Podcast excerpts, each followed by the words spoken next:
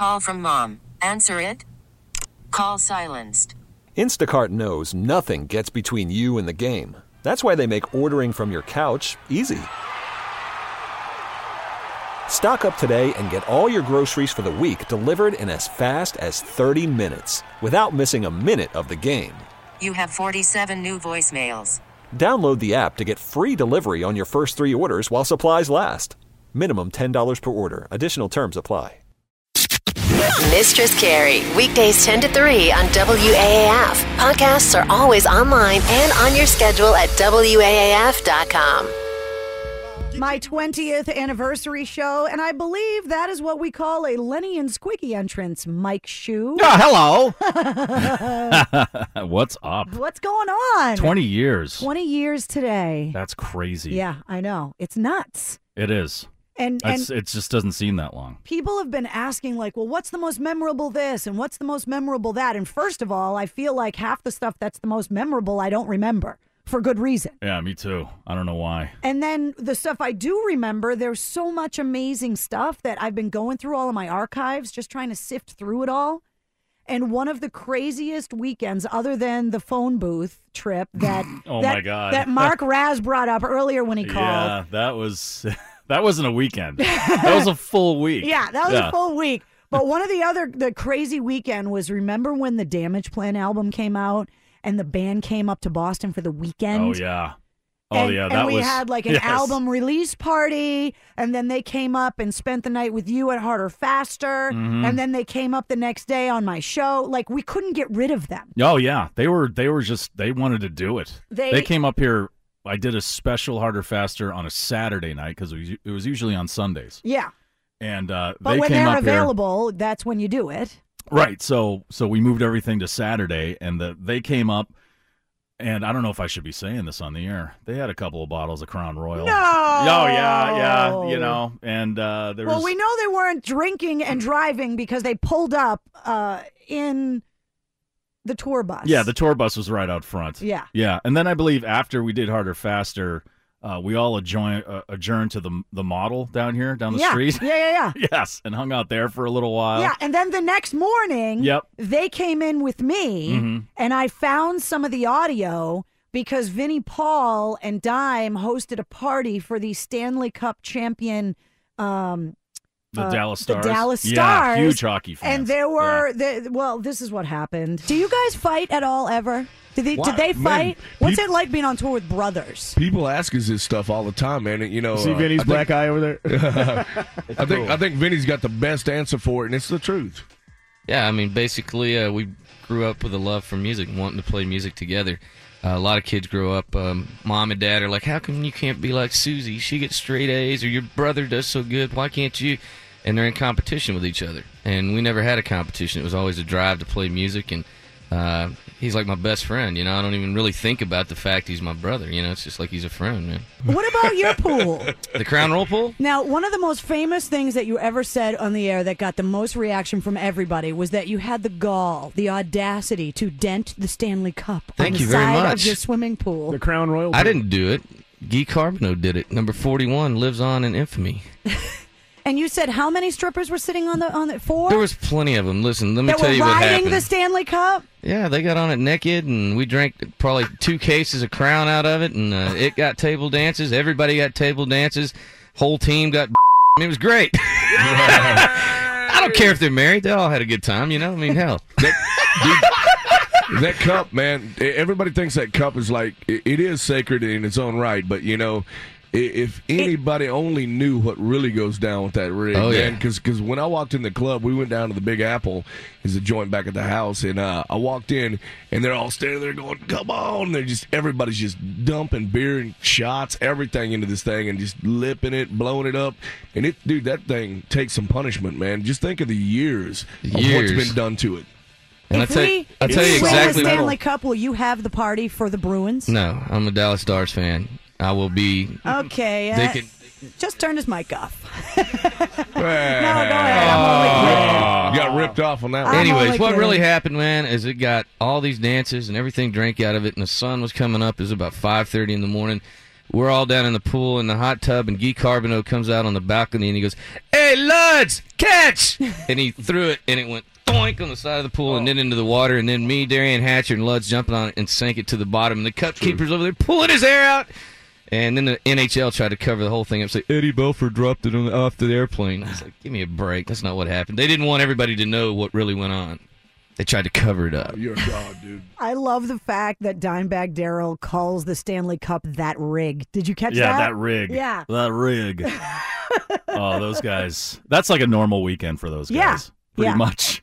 And and then when you got because at the time Zakk Wylde was in the heyday of his crazy partying years. So when you got Zakk and Dime together, Oh, yeah. They were just this twisted set of Mm-hmm. twins that was just out of control. This is what Dimebag was talking about when he was talking about Zakk. I heard you talking to Mike Hsu on Saturday night about some of the different cameo appearances that are on the CD. And you were talking a little bit about like Zakk. And did you know that he got voted like the most influential guitar player of the year for? Most valuable player. Was that what it was? He's, he's my favorite. you know. Do you guys ever like want to do the celebrity death match between the two of you to see who could out shred each other? Have you tried to do that? Who's got faster fingers? I don't- Zakk's got faster fingers than mine. You know, that's just Z, man. He is off the hook. He's my favorite guitar player. So uh, we don't got to go there, but uh, we we definitely got to jam together, man. We want to put something together somewhere in the future where uh, we just. He was talking about doing a tour of just heavy metal guitar players, kind of like the G3. And when, when I asked him who he would want on the bill, he said Dimebag Darrell first. Oh no, Because he came in the studio and was hanging out with us. we're definitely we're, we're strapped in already. We're trying to pull Edward out of retirement right now. You know, get that thing up. and Do you running. guys have a game plan for this? Because I would love. We have Because a you guys are plan. Th- exactly. Uh, you guys are very intimidating people. And if you were to just like show up on Eddie Van Halen's front lawn, Zakk did. Zakk pulled up and and he hit the bell, and, and Ed goes, oh, "What's going on?" he goes, "Zakk, bro, I, I'm out of beer. Me and Dom want to jam with you. We're coming in right now, bro." And uh, Ed said, "No, man, I can't do it right now. But he's coming out, dude. We're getting him. are you sure? I don't know if Can you it- give me a death? You're getting my hopes up, Dime. Well, hey man, if if Ed don't come out, we can still do something heavy. You know, all of us are going to be involved, but you know, let's let's bring Kerry King into the picture. Let's bring George Lynch. Can you imagine if those guys actually like showing up at Eddie Van Halen's house, like come let us in? Yeah. 'Cause I'd be afraid too. That's basically what they did Yeah. to the studio when they showed up. Yeah. Espe- I, you know, those guys showed up. It wouldn't be so much how they looked, it's about just the knowledge of how they drink, yeah. you know, and their cast iron livers. I mean, there's by that then. Zakk doesn't drink anymore, but back then he was, you know, he showed up here a couple times. In One time dressed as a woman. That's right. yeah. this- yep. And the finest Donna Karan he could find on the way up here. Everybody was asking when I was asking, you know, hey, what what are your memories or whatever? Everybody was like, you got to tell Dimebag Darrell stories because there were just so many of them. Remember when you and I they invited us up on stage at Locobazooka Mm-hmm. Yeah. and that we sang "Walk" with them? That was amazing. I was like, oh my god, please amazing. tell me somebody got pictures of this, and they did. yeah. which was awesome. Yep. And then partying with them up in Lowell. Oh my after god! one of the indoor beach parties. Somebody tried to. Somebody stiffed. I don't know who had volunteered to pay the bar tab.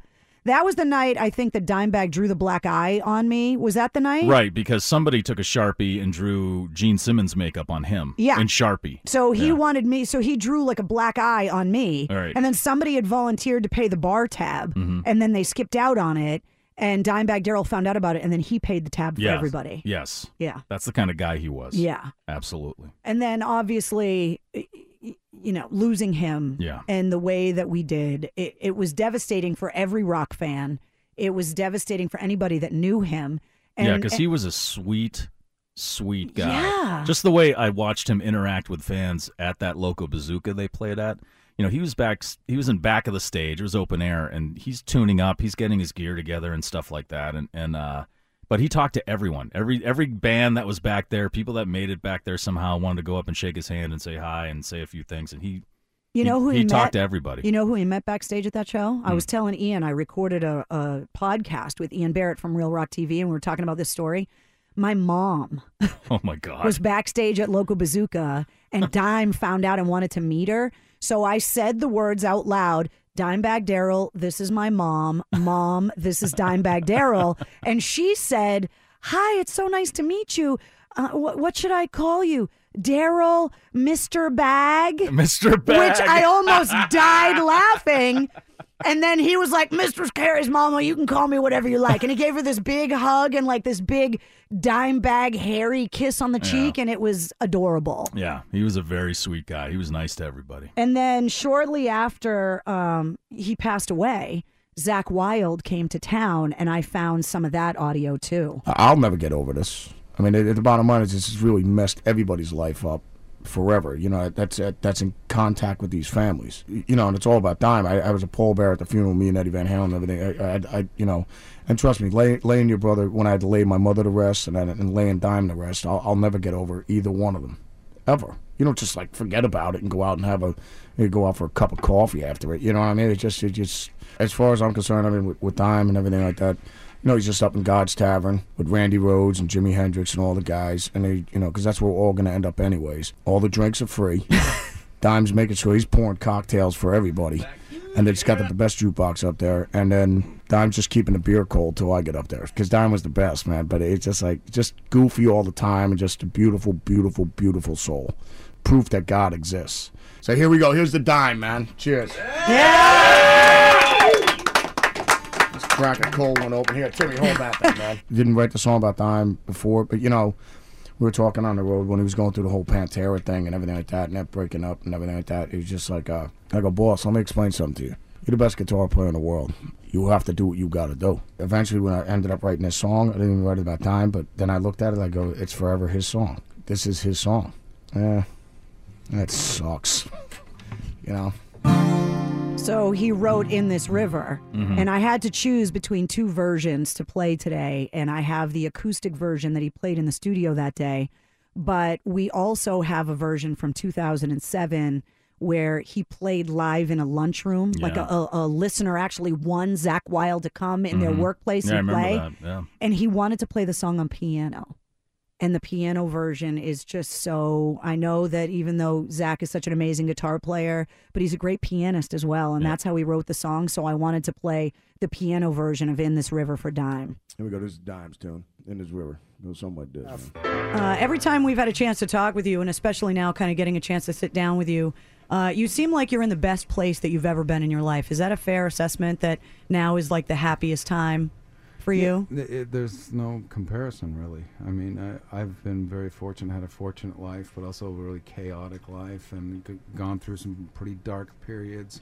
Um, some of it kind of self-imposed, some of it, you know, just l- losing close friends and, and people that, that I miss, and and um, ju- now is is something, and I never really even knew that that this was a way that life can be like.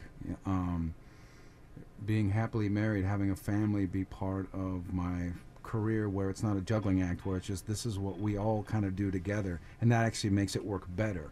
Um, writing songs for my record was unlike any experience I'd ever had, rather than going to a studio and being in kind of a dark room, which is what I was used to, and just kind of writing alone. I, I just was in the spare bedroom at home, and uh, with my kids outside, you know, I could hear them running around, and I focused on what I was doing, and then and then had my family there, and never had that that sort of isolating feeling that I used to get.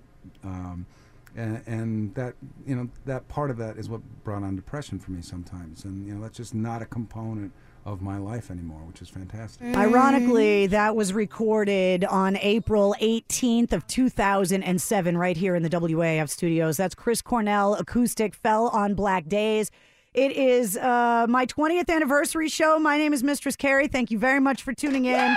And now I all of a sudden have a I have a room full of people.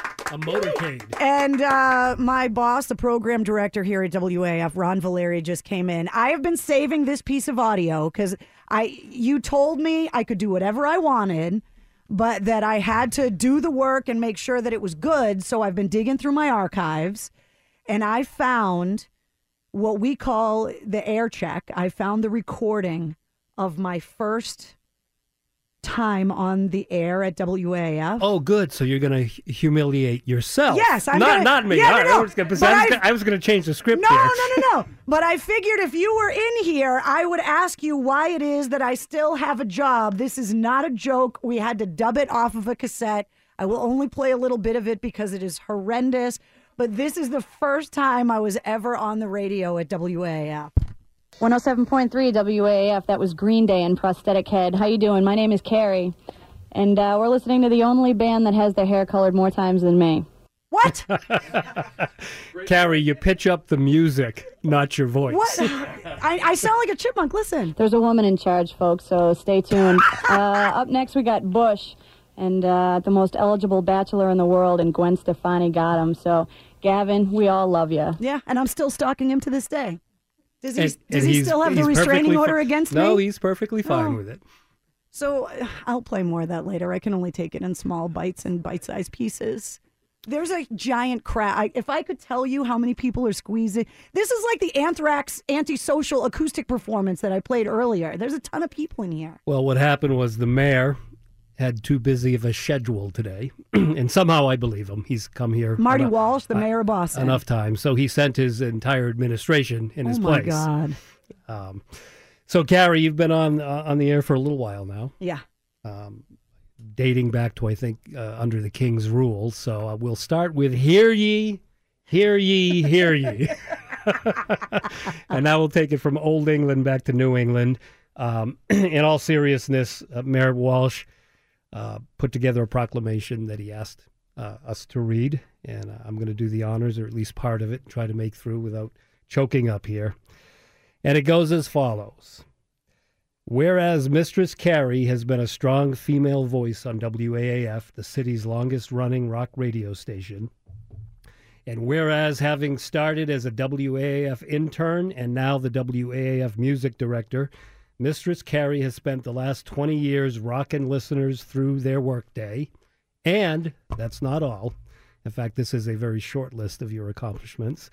Whereas Mistress Carrie has been a dedicated supporter of active duty military personnel and veterans organizations and was the first non news journalist embedded with the U.S. troops in Iraq and Afghanistan. And whereas she is a two time recipient of the Army Commander's Award for Public Service and a recipient of the Order of St. Maurice, now, therefore, I, Ron Valeri, as requested by Martin J. Walsh, Mayor of the City of Boston, do hereby proclaim April 17th, 2018, to be Mistress Carrie Day in the City of Boston. Oh my God! And the Honorable Mayor Martin J. Walsh goes on to urge all of his fellow Bostonians to join him in celebrating Mistress Carrie's 20 years on WAAF and her significant contributions to Boston radio. Oh my Congratulations, God! Carrie. Thank you. There you go. Uh, it's real. I mean, it came with the, the seal and a signature and everything. And I'm sure you'll hear from him soon. Oh my God, this is So call so in and personally awesome. congratulate. Are, are you Facebook living this thing right now so you can see the proclamation? This is so cool. Well, I am honored. So thank you to the mayor and obviously everybody that had anything to do with the proclamation and you know trying not to get all sappy and you know whatever. Um, Ron, it was you when I was an intern when I applied to be on the street team in 1994. A lot of people don't know that the street team, the guys that go out, drive the vehicles, all that stuff, they had never hired a girl before. And I was the first girl on the WAAF street team that was ever hired. See that? No hashtag me too for this guy. no. And and then to, you know, have started as an intern in 91 to I I thought, "Oh, I'm on the street team. I'm on the payroll. I'm on Easy Street now." I had no idea how hard it would actually be. And now to be here 20 years later after I started on the air, it this place is more of a family than I think people realize, and I'm honored to be a member of it. And I can't thank everybody in this room enough for being so supportive through all the ups and downs. Thank you for approving all my crazy ideas when I come to you and I'm like, hey, I want to go to Afghanistan. Can you sign this piece of hmm. paper that says that I can go? And you sign it every time. So Thank you guys so much, Ron. I appreciate We're- all of your support and dedication. Speaking for everybody, we're, we're lucky to have you, Gary. Congratulations. Thank you so much. Thank you guys. Oh my God, this is unbelievable. It's Mistress Carrie Day in Boston. I, how am I going to celebrate that? I'm sitting here pondering whether or not a person can get a speeding ticket in the city limits of Boston when it is officially Mistress Carrie Day. And the Framingham Ford studio line rings, and it's Gary Cherone and Paul Geary from Extreme on the other end. Hi, guys. Hey. Oh my God! Hello, Gary. How are you? well, we just wanted to call and wish you a happy anniversary. Time flies. Twenty years. It's been 20 years on the air, but I will tell you this. This is why I wanted you guys to be a part of the show today. So I started my internship on July 1st, 1991, when I was in college. And the reason why I remember the date is because I have a t shirt commemorating it because it was the WAAF DJs versus Extreme and Celebrity Softball. So you guys were a part of my first day as an intern here at WAAF years ago. Not that many years It's ago. amazing you lasted the day. I, I know, right? Do you remember that day that our engineer went to go put a tent up over our broadcast equipment and he busted the water main and flooded the field? Do you remember that? he still works here. Oh my God! It was so nuts. Well, I'm still trying to get over the beating we took. Who knew that Yeah, Hillman weren't was so good at softball? So You guys were the ball breakers, right? Or was that us? I don't remember. yeah. No, I I remember Paul having a tough time with a pop fly in the uh, in the infield. I remember that. yeah, I, I caught the ball with my glasses. Well, I don't know if you guys heard, but uh, Mayor Martin J. Walsh, the Honorable Mayor of Boston, has declared today Mistress Carrie Day in the city of Boston. So I don't know if you guys are both in Boston right now, but I guess I have some kind of power today. So I guess you guys can do whatever you want today because it's my day. It's a good day. I got a, I got a few traffic violations. Maybe you could handle. Yeah, I'll see if I can work that out. Obviously, the mayor and I are now pretty tight, tighter than I knew we were. That's awesome. That's amazing. so I really appreciate you guys calling and be part of my big day today. Well, we're we're also hoping you'll be out to see um, Gary play with Joe Perry tomorrow night at the you- House of Blues. Yeah, it's. Uh, I love it when a guy like Joe Perry says uh, Joe Perry and friends because then he just starts listing friends like Brad Whitford and Gary Cherone and Barry Goudreau and Charlie Farren and it must be nice to have friends like that. well, he's Joe effing Perry. That's right, That's exactly. So Hey, you Paul. Paul, what's, what's the F stand for? listen. I want to keep this job for twenty years and one day, if you don't mind, Gary. I would like to have this job tomorrow, even though it is my day. I would like to keep this job uh, tomorrow. Yeah, well, we were well. the beginning and the end. Yeah. that- you know that. Oh my God.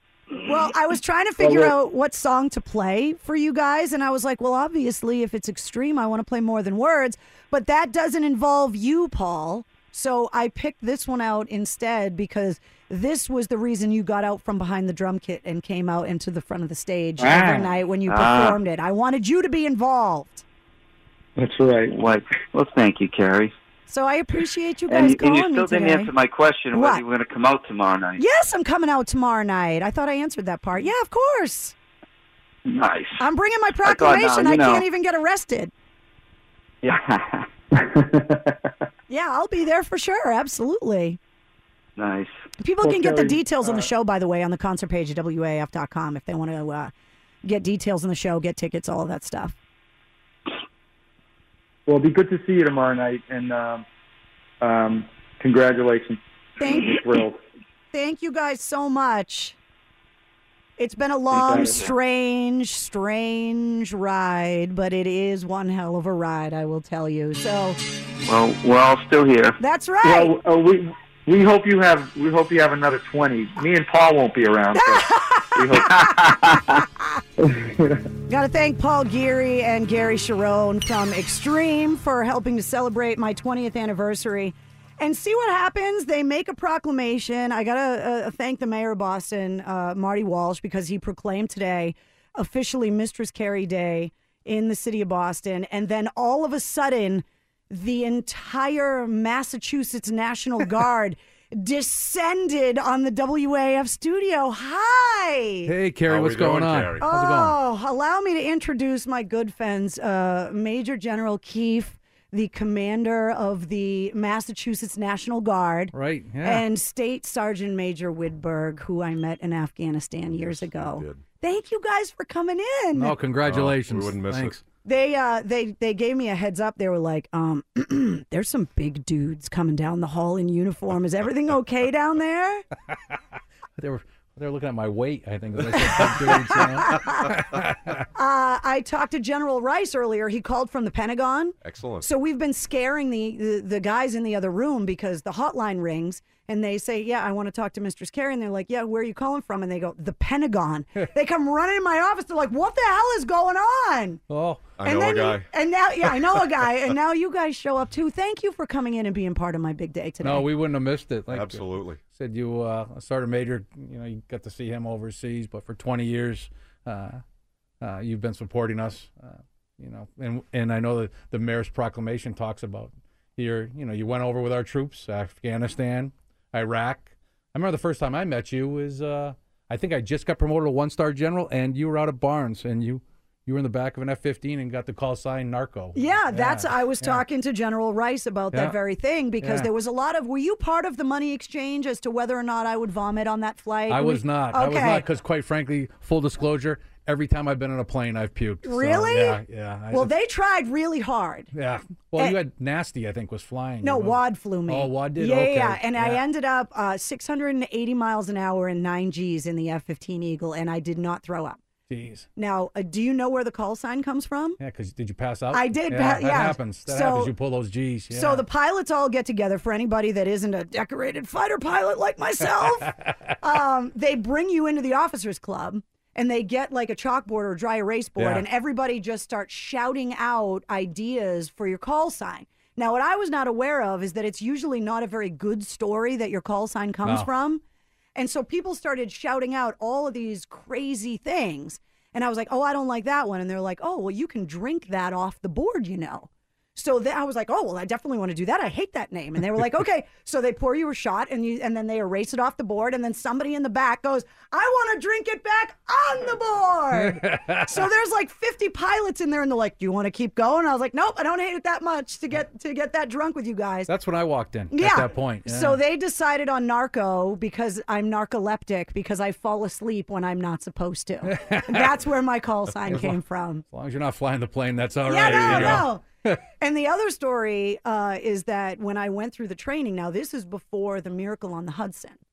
And so I had to go out there for like eight hours of simulator training. Like it was all very serious Right. for me to go up in that jet. And they were so worried about the bird strikes. And so they made me go over emergency procedures over and over again. So when I went out to Barnes that day to go up in the jet, Wad, the pilot, was like, okay, go over your emergency procedures. And I showed him, I know how to do this and that. And then I'm supposed to do this. And then I'm supposed to eject you and I. And he goes, do everything you just said except eject me. I do not want to be the fighter pilot that gets saved by the DJ. and I said, Well, it sucks to be you because I want to be the DJ that saves the fighter pilot. So I will be going through all of my emergency procedures. It is, uh, and you're right. There is a lot of stuff you you need to know before you just get in that yeah, plane as it- a all kidding Yeah. aside, Yep. they put me through the ringer training Yeah. to make sure that I was going to be able to handle all of that. And I took it very seriously. And I have one hour of fighter jet flight, which is more than most. So I go. do tell people that I am, in fact, a fighter pilot because, you know, what kind of am? It's amazing how fast those things go. It, Yeah. Uh, like I said, I that's why I ended up being a nuclear missile officer, not a pilot. You know. So, but uh, yeah, no big deal. Just the nukes. Yeah, no yeah, problem. yeah. No So, problem. But thanks for letting us be part of this. Oh, and yeah. As I know, between the sergeant major and Sergeant Gayton and, and all our soldiers and especially our infantry folks, like you're you're part of the family. And uh, I joke around. I, I I see you more than I see some of my soldiers. Yeah, so, uh, it's true. We yeah, see 'cause each other you've all the been time. Just fantastic to us for everything. And I know these guys got some great stories on. on Absolutely. everything Yeah, well- us. no, we, we couldn't have been happier to have you overseas with us and uh, for a second trip, no less. Yeah. Um, you know. I don't blend in Kabul, Sergeant Major. No, you, I, I- I did hear that. You, you may want to put this over your head. I Yeah. think were the words that were. Yeah, I think they were. I recall that. And I remember you and I sat down when we when we met in Kabul, and I was like, you know, if this army thing doesn't work out for you, you've got great pipes. You could get into radio. and you were like, I think I'm going to stick with the army. And I was like, well, I'm just saying that there's always a fallback plan. A couple more years. Yeah. Yes, sir. We're gonna start calling you the, the Golden Smog. And Sergeant Gayton, who you were just talking about, he was one of the guys that helped me put the first trip together to go to Iraq. And that trip took over a year of work. And it was something we worked really, really closely with. And nobody thought it's like when your little kid comes up to you and is like, I'm going to flap my arms really, really hard and I'm going to fly. And you're like, I don't want to tell you no. I would rather tell you okay so that you just get really tired and go to sleep trying to fly. And that's what everybody kind of told us like, oh, okay, yeah, sure, you're going to go to Iraq. And we worked really hard. And none of that ever would have happened without you, Jamie. So Well, thank Carrie, you so dedica- much. You know, it was your dedication and you know the the, the, the tribute to the soldiers. Uh, every soldier that was over there was so appreciative that you came over and saw them. They've come back and told stories over and over again. You know, there goes the purple hair woman throughout throughout a camp. You know, it's, it's it's insane, but they can't appreciate enough of what you've done for them in the past and uh, and everything you do for us now. So. I I was I was honored to be a part of that. Oh, thank when you- you. you were still in the infantry? Uh, no, actually, I just sorry. I just, to- I, yeah, I just come out of the infantry. and I was working in recruiting. Recruiting. Right. So and it's like I said, you've got the, the Order of St. Maurice. I do. I saw you at the Blue Cord Ball. You did. So you're pretty much infantry. Uh, I'm, I'm I'm as infantry as a purple-haired female civilian radio DJ can be. we got to start. We'll start an annual Purple Hair Ball. Now you're talking. There you go. We could proclaim that today. It's my day. You can do whatever you want. That's the mayor gave you right. permission. Yeah. That's right. We'll just lessen the requirements on some of the haircuts for a little while prior to it. And, uh, yeah, we'll, we'll go from there. Um, can I play a song? Will you guys hang out with me for a couple of minutes? Sure. Is that Can we do something real quick first? Yeah, yeah, yeah. Okay. Well, on behalf, you know, we have something here that the Adjutant General and Oh my God. Major would like to present to you. So, uh, Carrie, this is uh, this is a print of the first muster. So, as you know, since 1636, uh, the National Guard has been around, and, and through executive order signed by President Obama, uh, Salem, Massachusetts, is the birthplace of the National Guard throughout the United States. So, in 1636, December 13th, the Guard was founded, and the following April of April of 1637 was the uh, the, the first muster. Um, so we've got that history, and then we roll into uh, the shot heard around the world. Uh, Patriots Day just happened the other day, and as you know, uh, um, our nation, the birth of our nation was once again, uh, it was militia men and women actually coming to answer the call and put this nation on its great path to uh, become the beacon of hope and freedom that it is for, for the world. So this is uh, one of our National Guard uh, heritage prints. It's uh, um, Stand Your Ground. It's the uh, the shot heard uh, around the world against the British, and it says, "Mistress Carrie, thank you for your overwhelming dedication and support to the soldiers, airmen, and families of the Massachusetts National Guard." 17 April 2018. So we want to give you that, and I also want to make sure I give you one of my Adjutant General coins.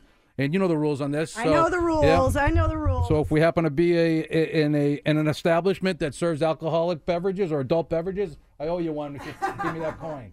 So. Thank you so much. right, I am Gary. honored. Thank you. Thank you, I know guys. Sergeant, Sergeant Major's got something he wants to give you Roger. too. So with that said, and not to be one up, I'm going to uh, present you with my coin as well. Oh, thank you. Oh. You guys are the best. Yeah, well, once again, thanks for letting us be part of this, and we hope you get another 120 years out of this. Uh, 120 there you years? go. You never know, you know. All right, I'm going to play this song for you guys, and we'll be back on my 20th anniversary.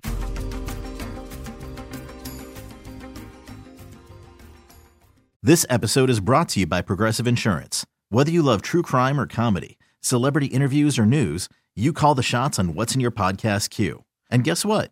Now you can call them on your auto insurance too with the Name Your Price tool from Progressive. It works just the way it sounds. You tell Progressive how much you want to pay for car insurance, and they'll show you coverage options that fit your budget. Get your quote today at progressive.com to join the over 28 million drivers who trust Progressive. Progressive Casualty Insurance Company and Affiliates. Price and coverage match limited by state law.